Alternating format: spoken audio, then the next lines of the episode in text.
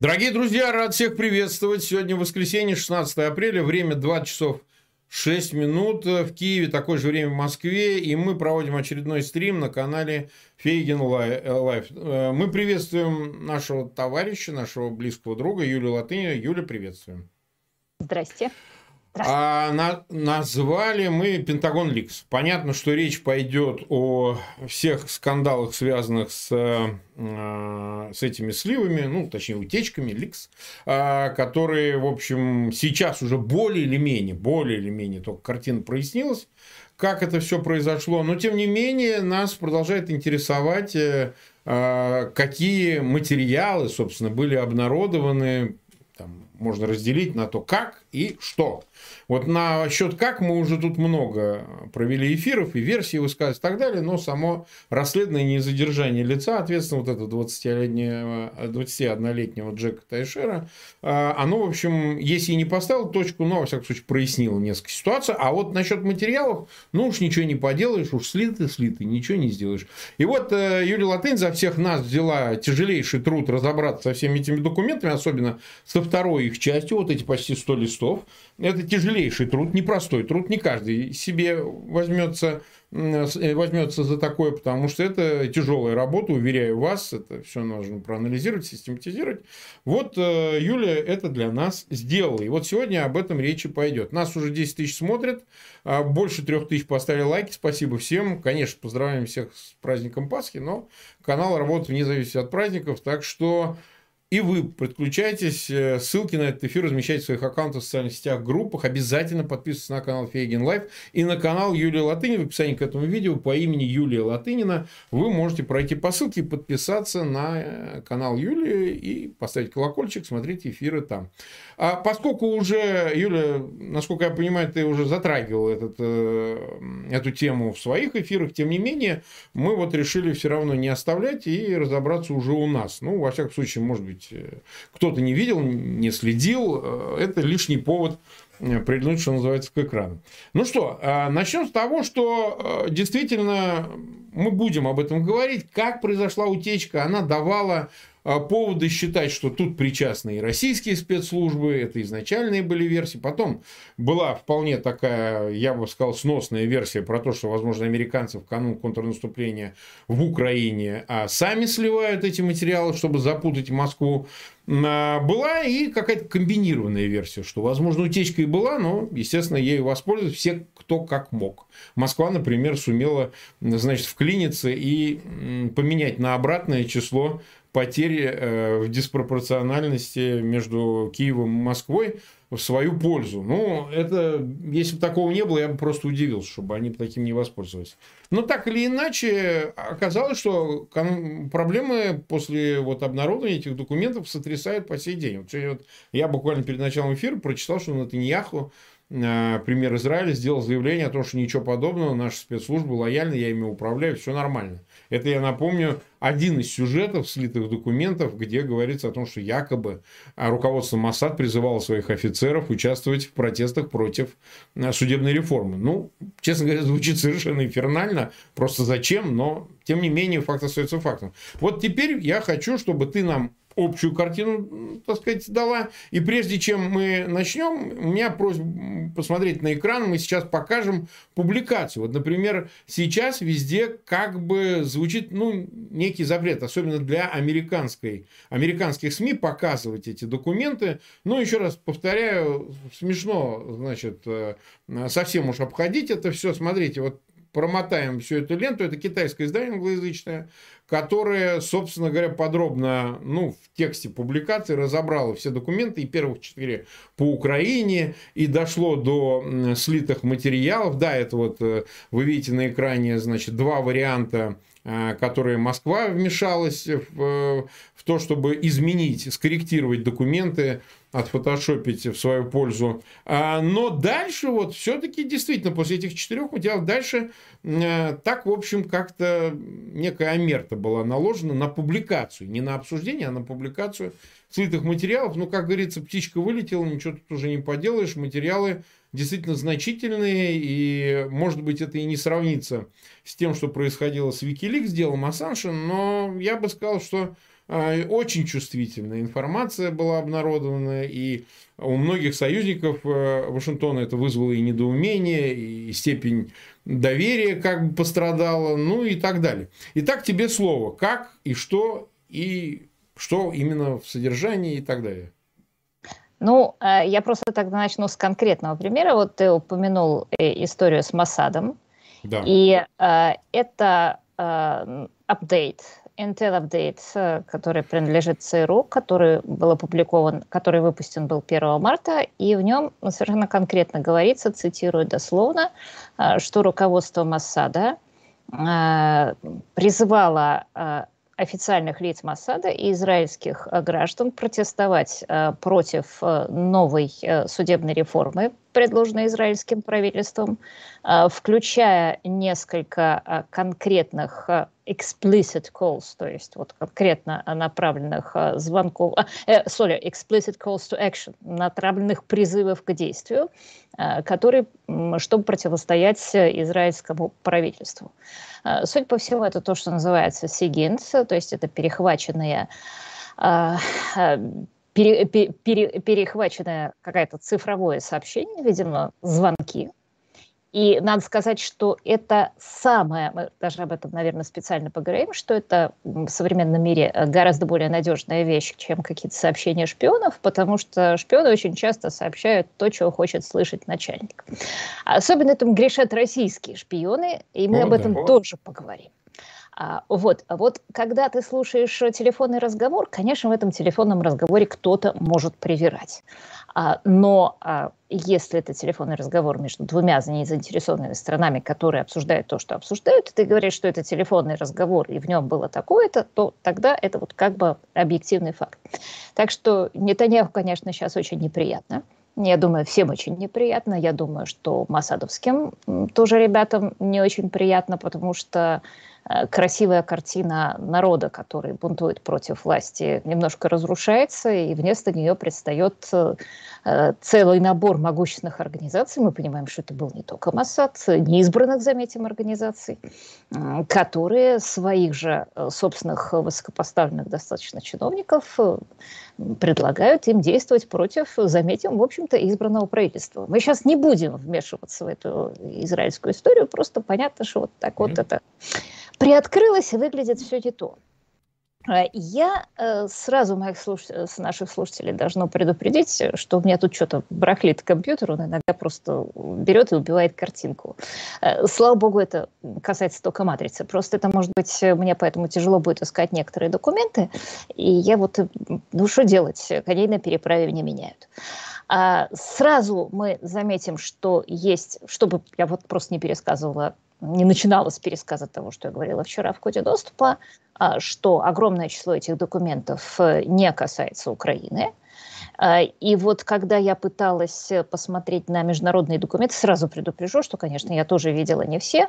Э, там примерно так. Я понимаю, что этот Тешейра, молодое дарование, он чуть ли несколько сотен, чуть ли не под тысячу успел выгрузить на сервер. Умные люди разные, типа Беллинкета, выглядели, видели около 300, потому что за ними действительно с, носятся и со страшной силой их стирают. И э, где-то, вот так я понимаю, сейчас нам доступно ну, там, тем, кто имеет к ним доступ, имеет э, все равно несколько десятков документов, где-то 70-80. А большая из них часть все равно касается Украины. А, та из них, которая не касается Украины, касается там абсолютно э, всего на свете, потому что слышали, есть, слушали, естественно, по всему миру. Вот из тех, которых я видела, э, мне показалось, что есть несколько важных тем, которые интересуют американскую разведку, так их можно выделить. А одна – это, э, как ни странно, Антонио Гутьерреш. Очень много угу. сообщений о, о главе ООН.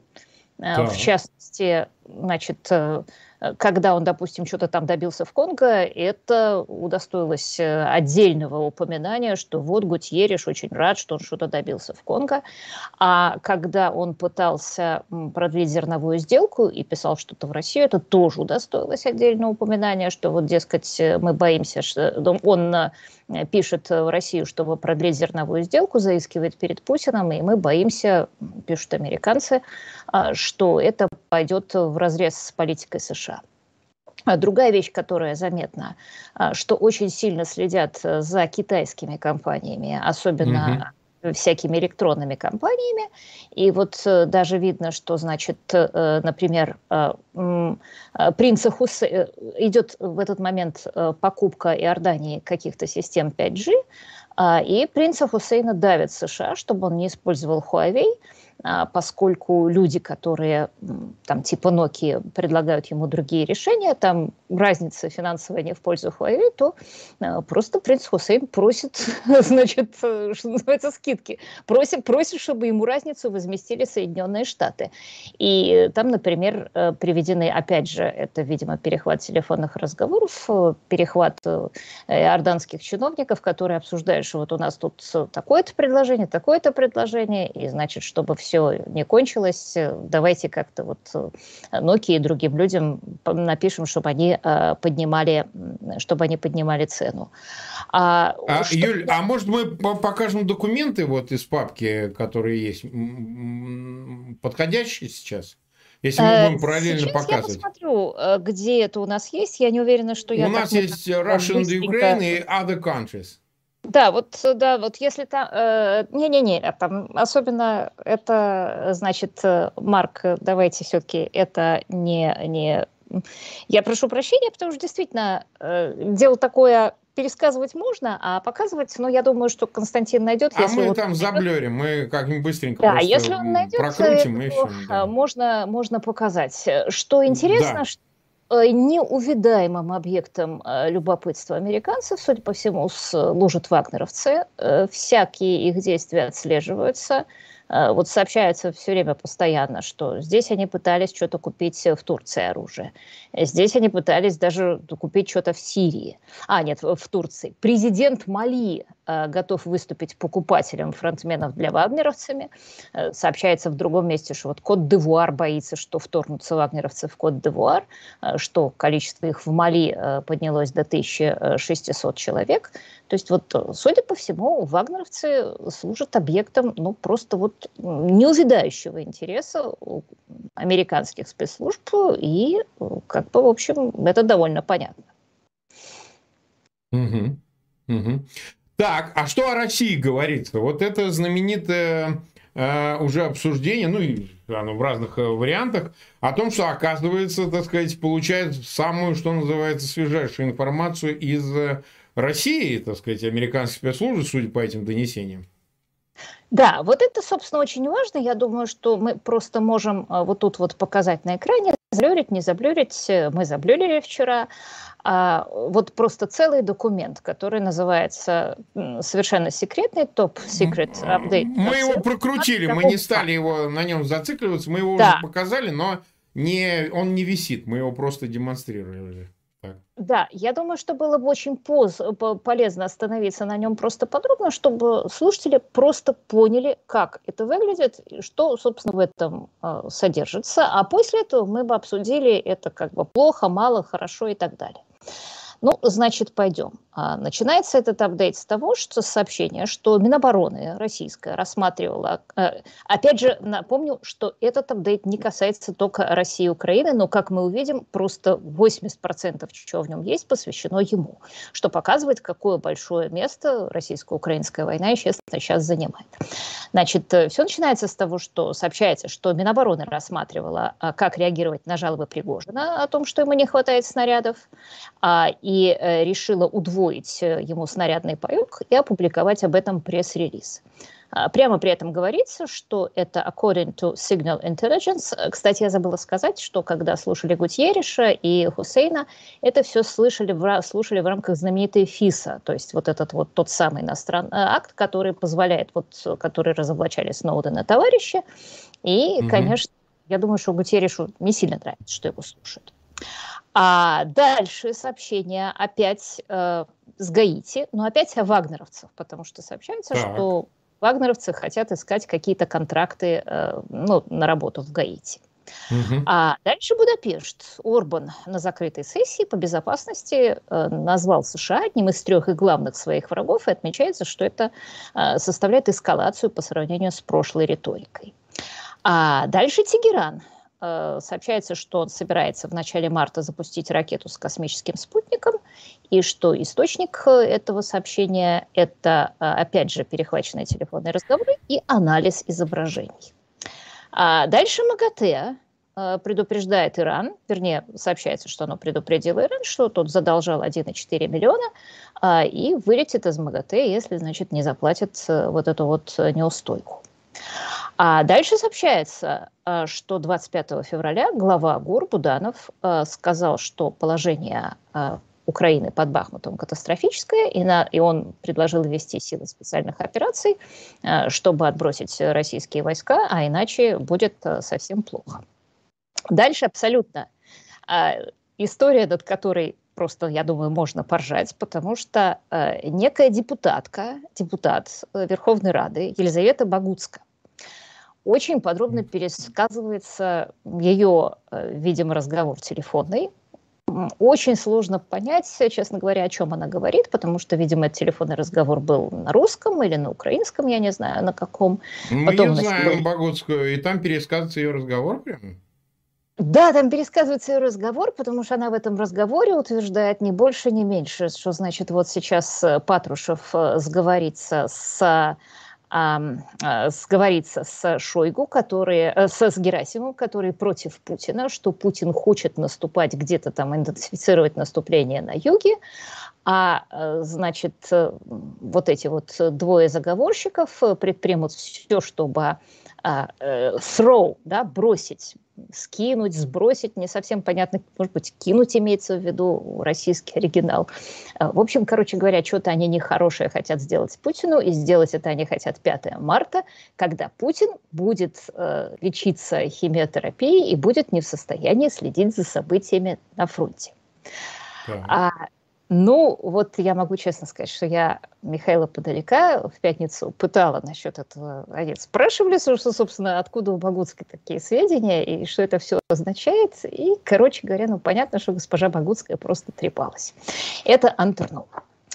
А вот, но тем не менее, ее э, треп, видимо, спровоцировал какие-то, задел какие-то нежные струны искусственного интеллекта, потому что это же все это надо отобрать из всего этого объема телефонных разговоров, и, возможно, там Путин, здоровье, онкология, Герасимов, все это попало в сводку.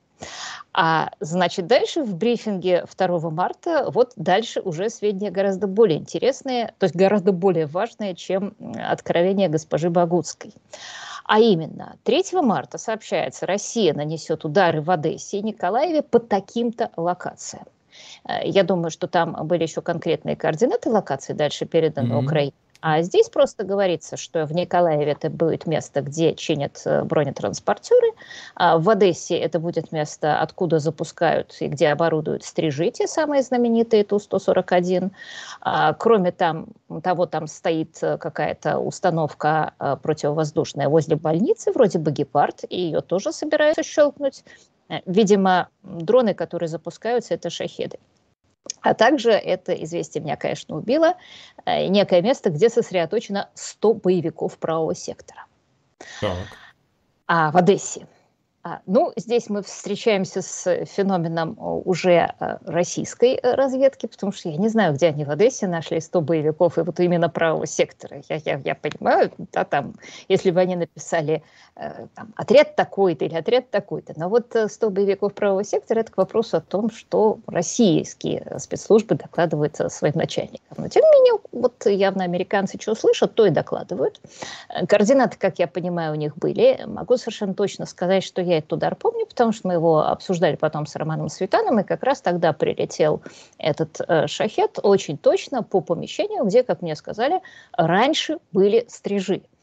И я тогда еще засомневалась, что, типа, может быть, э, стрижи продолжали оставаться в этом помещении, и действительно все попало по соответственно, по, туда, куда собиралась.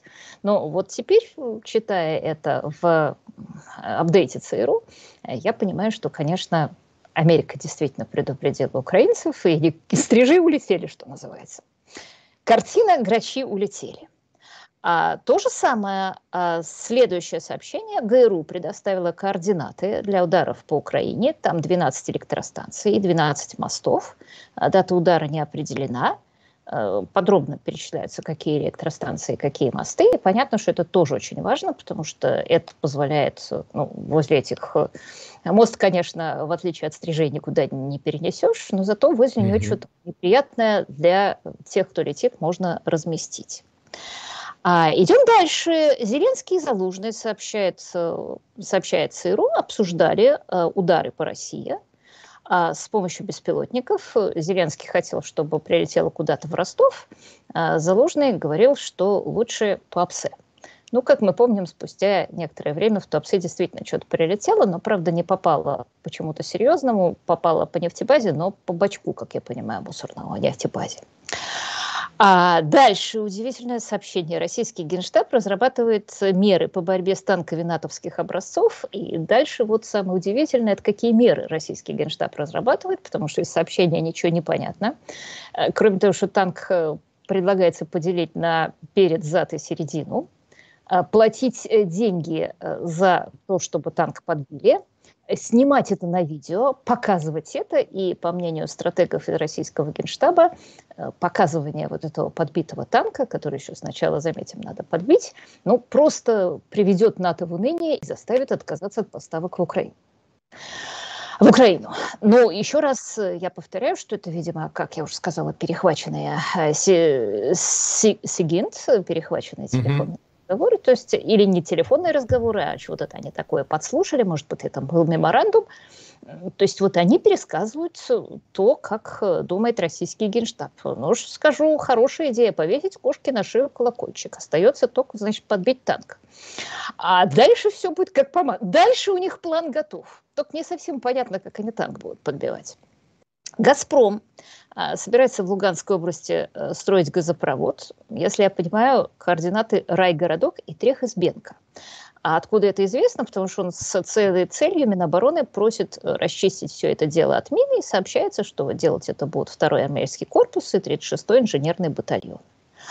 А дальше, значит, э, российский национальный команда Центра обороны, я точности не понимаю, какое это именно российское учреждение, а, распространил а, отчет о том, что в восточной группировке российских войск беда, у нее низкая боеготовность, у нее нету боеприпасов, нету машин, нету подготовленного персонала, снаряды вываливают на грунт, нету фальшивых складов, которые вводят в заблуждение противника, нету там часовых, Э, дальше наш добрый знакомый Гутьериш, потому что, видимо, его слушают, как я уже сказала, на нем сторожок, и сообщается, что пересказывается разговор двух помощников Гутьериша, из которого ясно, что Зеленский э, хочет, чтобы Гутьериш приехал в Украину. Ермак звонил Гутьеришу с этой целью.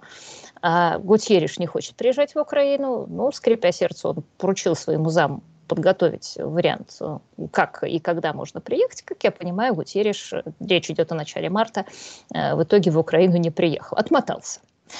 А, не потому, что он не любит Украину, а вот я думаю, что у него была масса других дел.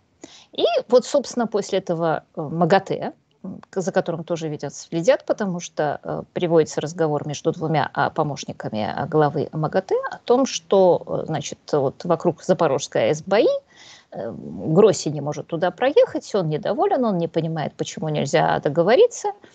А, и э, два корейских чиновника разговаривают и обсуждают, как продать Украине 330 тысяч 150-миллиметровых э, снарядов, потому что корейская конституция запрещает продавать их напрямую. И угу. они просто говорят, что поскольку мы их все равно все-таки хотим продать, давайте мы их продадим Польше, а там она их поставит Украине. А, и, э, собственно, вот так далее, так далее. Вот это вы прослушали краткий э, брифинг ЦРУ от 2 марта. А надо бы сказать, э, что всего люди, которые имеют доступ к секретным материалам такого рода, может быть, это не всегда такого рода, может быть, это несколько другие какие-то секретные материалы, их число превышает в Америке миллион двести пятьдесят тысяч. И ну, я приличная должна... цифра. Да, население хорошего городка. Я должна сказать, э, что это очень хорошо характеризует Америку. А, потому что одна из главных э, причин там, гибели Советского Союза – это тотальная секретность, в которой одна комната института не знала, что делает другая. И, э, собственно, в Америке специально эта секретность ослаблена, и в том числе после 11 сентября, когда случилось, вот, случился теракт, и потом спецслужбы, разбираясь, как он случился, выяснили, что просто спецслужбы на самом деле владели практически всей информацией, которая э, могла бы его сорвать, но эта информация хранилась в разных комнатах. Правая рука не знала то, mm-hmm. что знает левая. Mm-hmm. в результате они не, не сумели сложить дважды два четыре, и э, вот э, благодаря этому мы видим, что периодически в Америке случаются утечки, и мне, сразу сбегая вперед, скажу, кажется, что а, плюсы от такой, скажем, либеральной системы обращения с секретной или хотя бы полусекретной информацией перевешивают минусы. А, потому что, ну да, вот периодически случаются люди, подобные Тейшере, которые угу. а, немножечко... Вот я думаю, что мы теперь при, перес, приступим к анализу того, что мы прослушали, если у вас нет каких-то определенных вопросов, Марк. Так, а, а, да, да, это мы сейчас... На ты, как я все время путаюсь. Нормально, нормально. 30 180 э, человек нас смотрит, почти 10 тысяч поставили лайки. Я благодарю всех наших зрителей, что вы в воскресенье нашли возможным а, присоединиться к эфиру, но помогите это же самое сделать и другим зрителям. Они, может, не знают о том, что а, может, не знают, что вот идет эфир, поэтому ссылки на этот эфир размещайте а, в своих аккаунтах в социальных сетях и группах обязательно. И, э, значит, ставьте лайки, подписывайтесь на канал Фейгин Live и на канал Юлии Латынина. В описании к этому видео по имени Юлия Латынина вы можете найти, найти э, соответствующую ссылку на канал. Но тогда так. Вот смотри, э, мы хотим, во-первых, понять, какой можно сделать вывод – об осведомленности э, разведсообщества США о том, что делается в Москве, какие решения принимаются на уровне Минобороны, на уровне разведслужб, э, значит, ГРУ или там ФСБ, насколько это э, детальная или всеохватная информация, вот выразимся так. Почему я задаю этот вопрос? Потому что, ну, может быть, недостаточно материала для того, чтобы сделать этот вывод, но э, многие же говорили, что там чуть ли не в окружении Путина есть, возможно, агенты, а другие, наоборот, более дельно говорили о том, что, ну как это, погодите, они добывают, прежде всего, информацию не из агентурного э, источника в окружении э, в Кремле, а так сказать, из того, что все просто пользуются сотовыми телефонами, которые американские, и соцсетями американскими, и почтой американской, и, и, собственно, нет более действительно ценной, чем объективной информации, чем субъективной. И она а, уж точно не обманет. Вот насколько можно судить, что они действительно слишком глубоко контролируют эти источники, пусть неважно каким агентурным или, там сказать, э, цифровым образом, насколько можно судить? Ну, во-первых, мы видим, что абсолютно вот ключевая вещь, потому что э, всякие разговорчики это разговорчики. В войне самое главное знать, когда и кто нанесет удар, потому что это действительно жизненно важно. Mm-hmm. Э, ну, узнать, куда полетит ракета. Это просто полдела. Ну, конечно. Особенно если это не мост, а действительно стрижи собирают. И мы видим, что это просто абсолютно убийственная э, точность. Э, как раз это, видимо, самая чувствительная часть информации, потому что я не сомневаюсь, что сейчас будут в Генштабе все делать, чтобы эта информация перестала каким-то образом утекать. Но точно так же мы видим какие-то там отчеты, какие-то э, другие вещи, связанные с движением, с расположением войск. Просто видно, что это контролируется. А вопрос, каким образом это контролируется, значит, я сразу предупрежду, что предупрежу, что мне кажется, что если у э, ЦРУ в окружении Путина есть агенты, то вот как раз э, сведения от этих агентов совершенно точно не являются, не входят в число брифингов, а, которые доступны почти миллион человек, потому что это mm-hmm. просто этого агента Ну да, это единица. Да. да. то тогда действительно сведения от этого агента знает Байден, глава ЦРУ и еще два с половиной человека. Да. А, соответственно, все, что мы видим, это, конечно, электронная разведка. Иногда это еще там наблюдение непосредственно за тем, что происходит на Земле, потому что тут mm-hmm. даже электронной разведки не нужно. Если у тебя есть спутник, э, то вот э, просто... Э, кстати, к вопросу да, о том, что такое спутник, там среди других среди других сведений, которые есть в этих файлах, есть сообщение. Помните ракета «Зольфагар», которую все время грозился Иран поставить? Да. Ну, баллистическая ракета. Да, баллистическая ракета. И вот среди этих сообщений есть, э, я не помню, оно датировано где-то начало марта, сообщение, что Иран провел первый сравнительно успешный пуск ракеты этой самой «Зольфагар». Улетела она действительно на 500 с лишним километров – и две из э, семи боеголовок, я цитирую на память, поэтому могу ошибиться, может быть, пяти, вам из семи поразили цели. То есть, ребята, а, а что собирать-то, собирались-то поставлять, да? Это, видимо, вроде путинской ракеты «Сармат». Ну да. Оно еще да, и это, соответственно, такие вещи, ну вот что называется, надо знать, э, есть они или нет. А, значит, э, что мне касается, кажется вот очень э, важным по поводу этой глубины проникновения, которая, как я уже сказала, не только в российский генштаб, например, Гутерриша слушают, например, как мы видим, иорданцев слушают и так далее, так далее.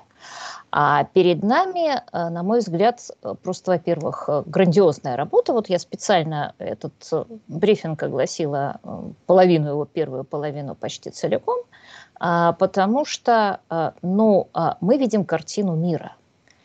И она, в общем, такая, какая она есть в реальности. И это гигантская работа, которую мы с тобой, Марк, можем оценить, потому что ну, здесь же дело не в том, чтобы послушать все разговоры на свете ну, конечно, а в том, чтобы выбрать правильный разговор, который дает э, просто вот выпукло э, представляет слушателю, просто вот он как при нем присутствует.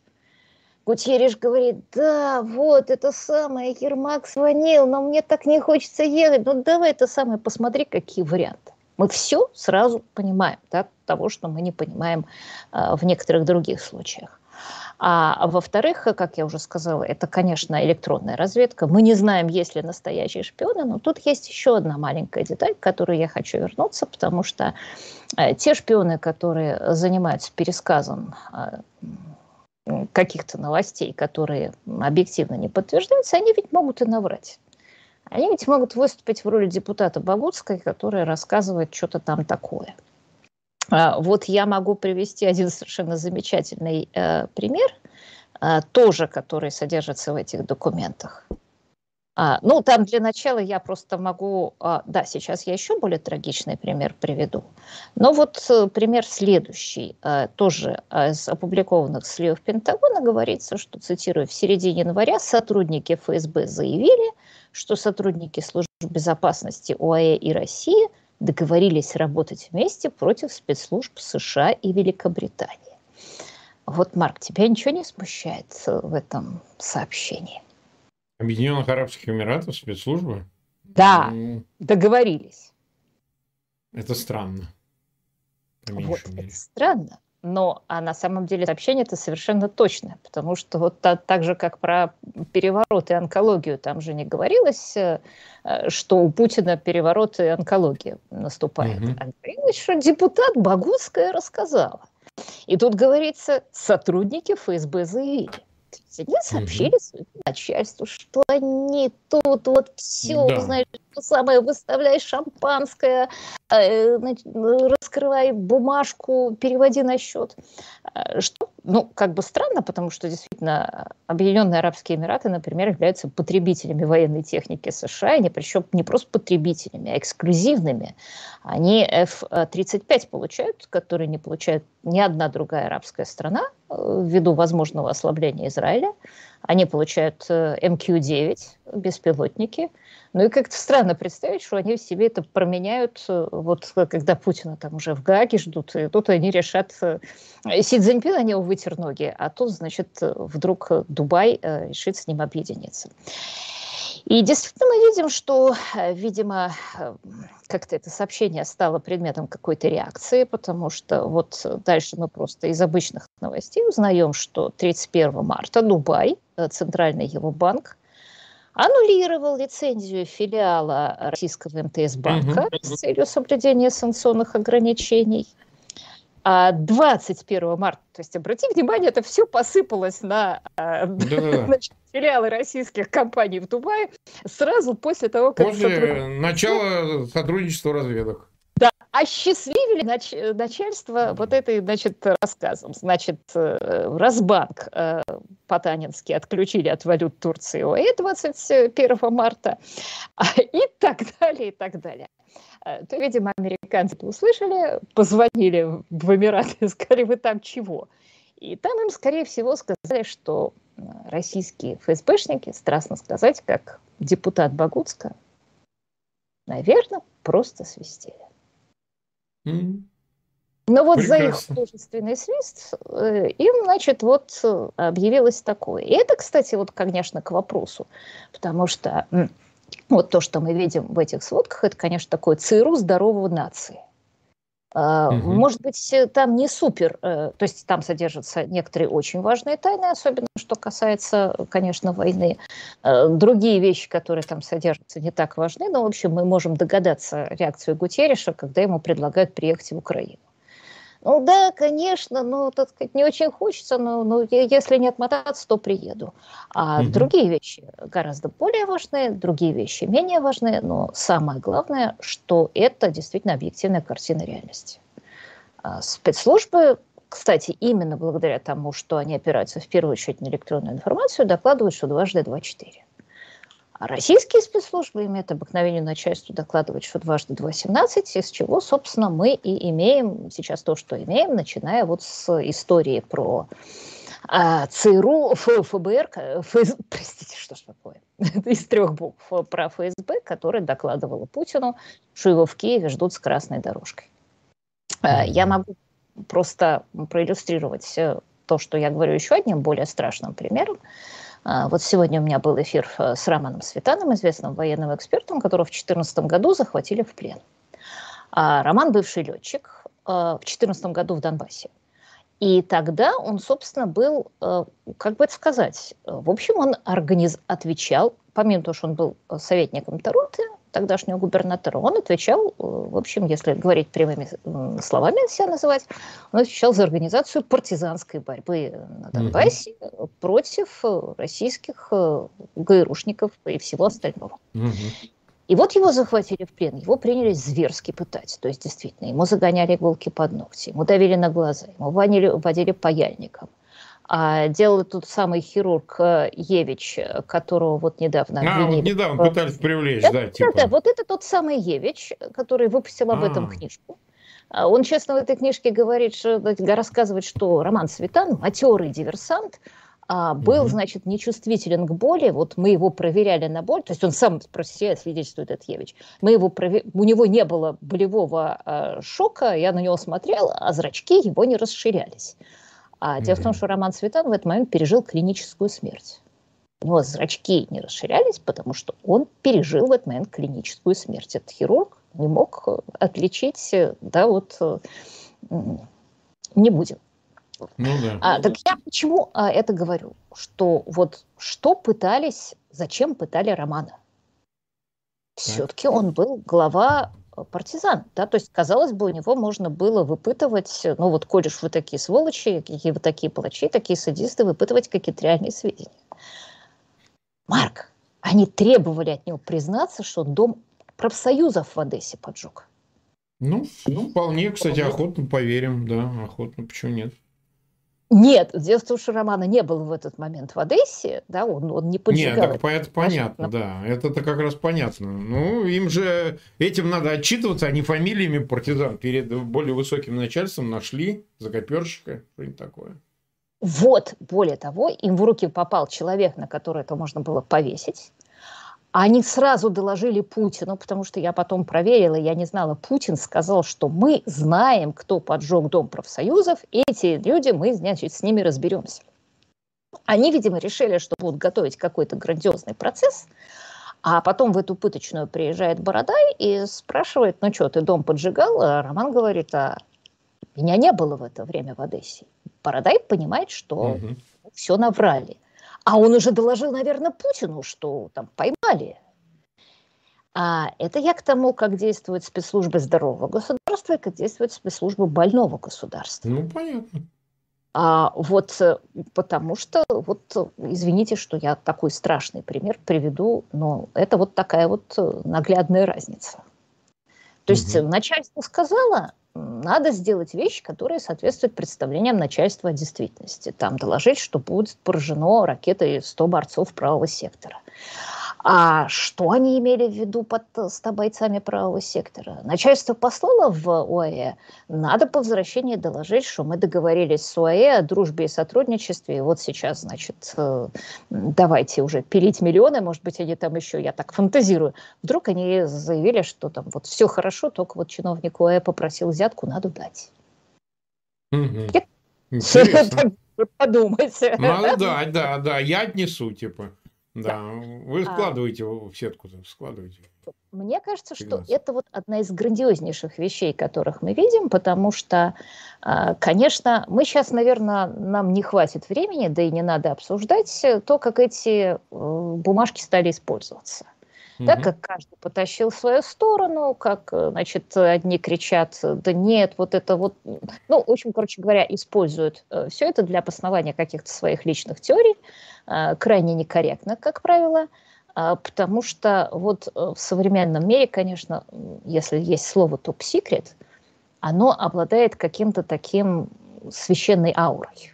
Да. Вот государство, даже вне зависимости от того, люди левые по убеждениям или правые по убеждениям, они очень часто воспринимают государство в виде такого всевидящего Бога, всемогущего, а, который все знает. Да, да, да, вот, конечно. Ну, только если ты левый, для тебя это сатана, если ты Асан, что ты считаешь, это там страшный тоталитарный заговор.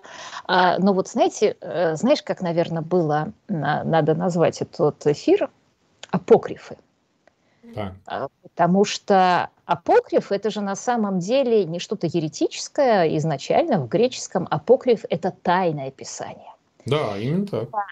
Вот э, там Новый Завет читают разные всякие дураки, и это все для обывателей.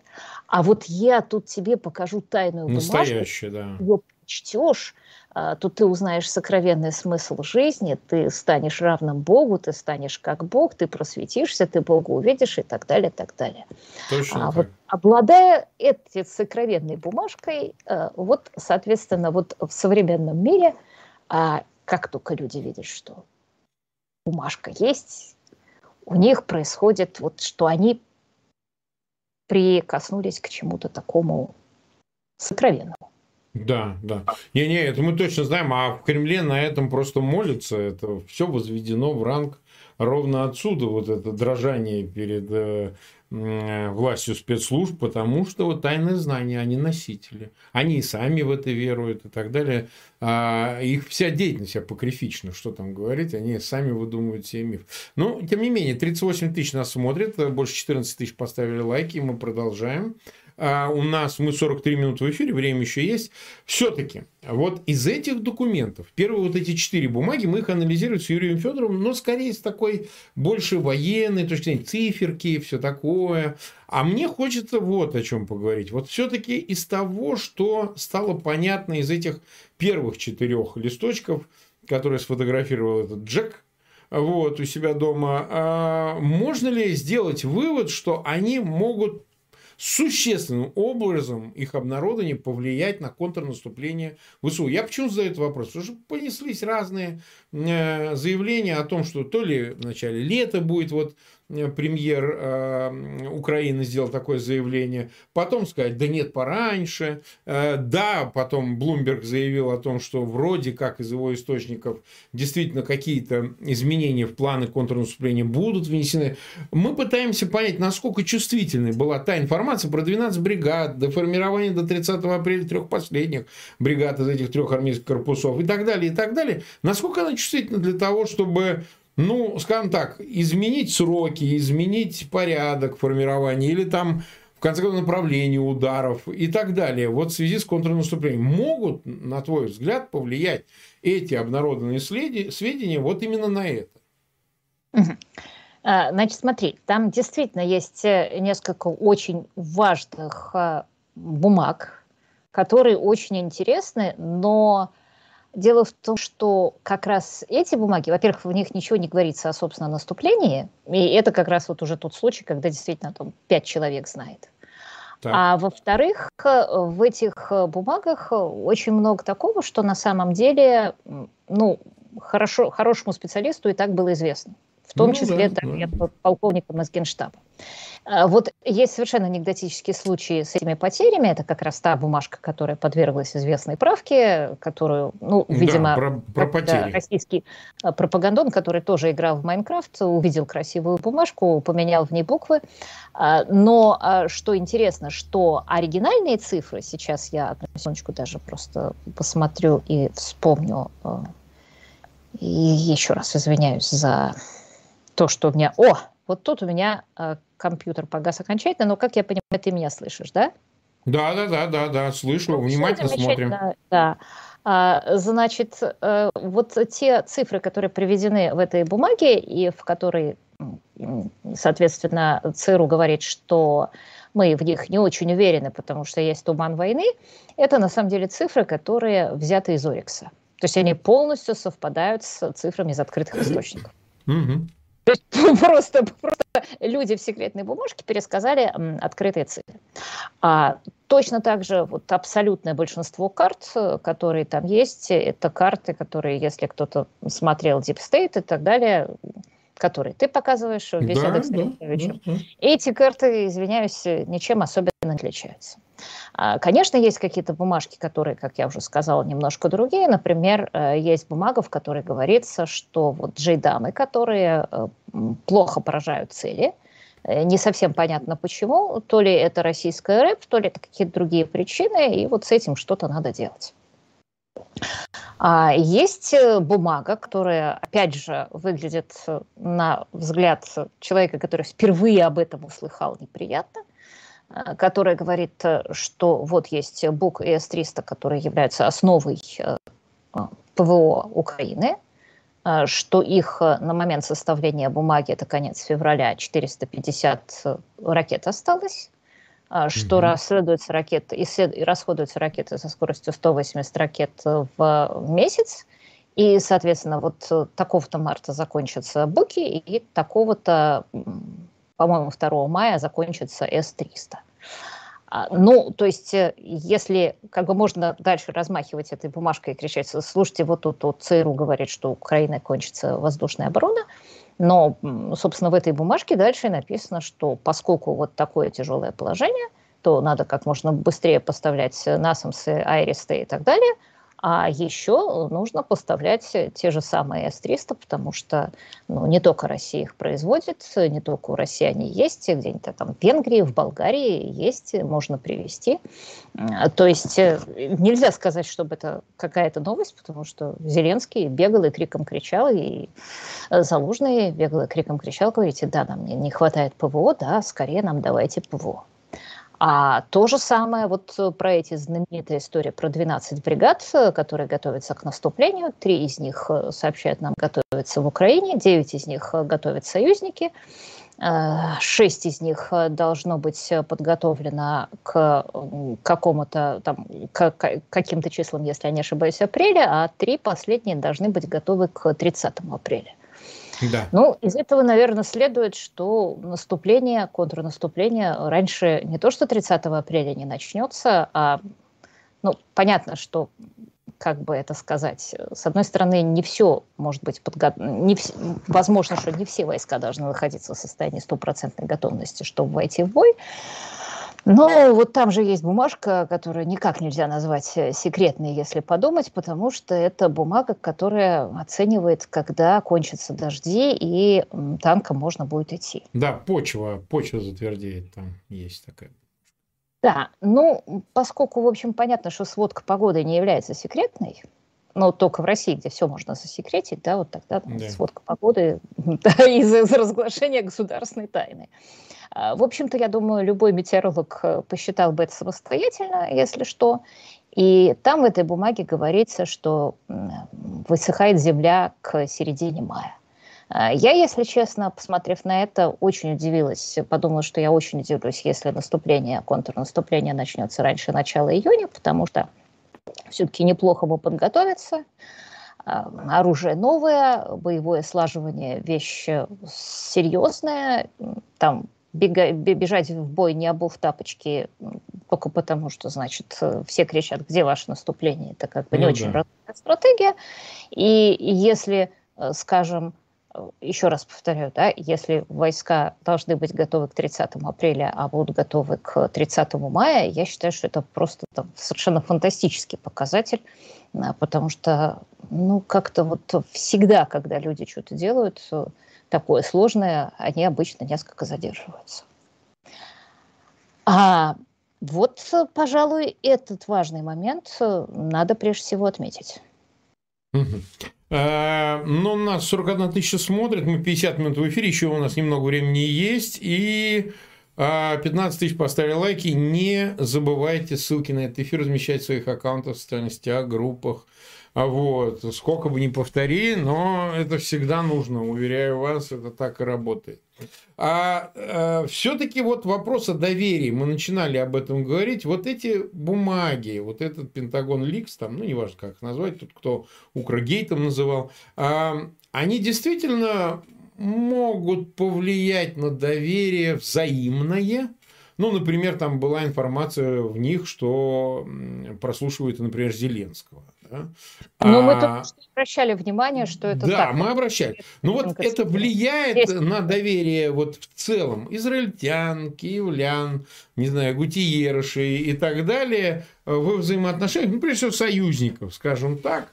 И э, нет ли в этом, ну, скажем так, э, доверяй, но проверяй, и американцы, в общем, следят за всеми, и тем самым создают какую-то иную атмосферу, в которой выгода превышает э, ее соображение, превышает, ну, скажем так, теплоту отношений союзников. А это очень важно, потому что доверительность и надежность и, и так далее, это же, в общем, залог успеха, потому что если все время оглядываться, ну, ничего путного не выйдет.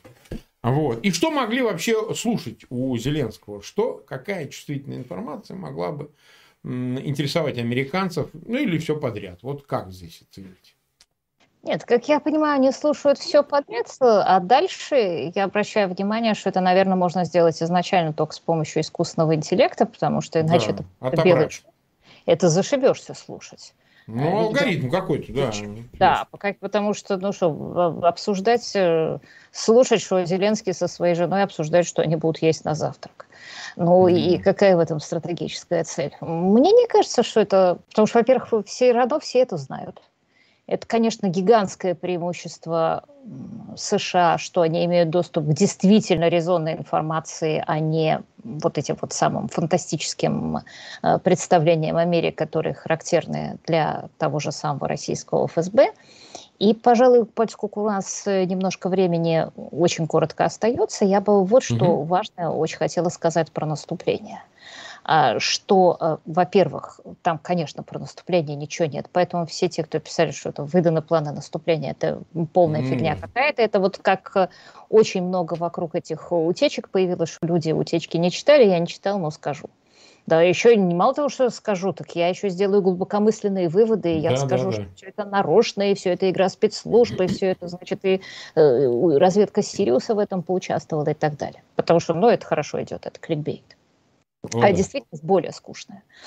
А, вот. А второе, важная вещь заключается в том, что, с одной стороны, конечно, планы наступления не могли утечь, потому что так же, как э, если есть какой-нибудь настоящий шпион у ЦРУ в Америке, э, в Кремле, то он, его точно не публикуют таким миллионным тиражом, как мне написал один из ну, спалят, конечно. А, а где можно подписаться на брифинге ЦРУ? Очень адекватная и точная информация.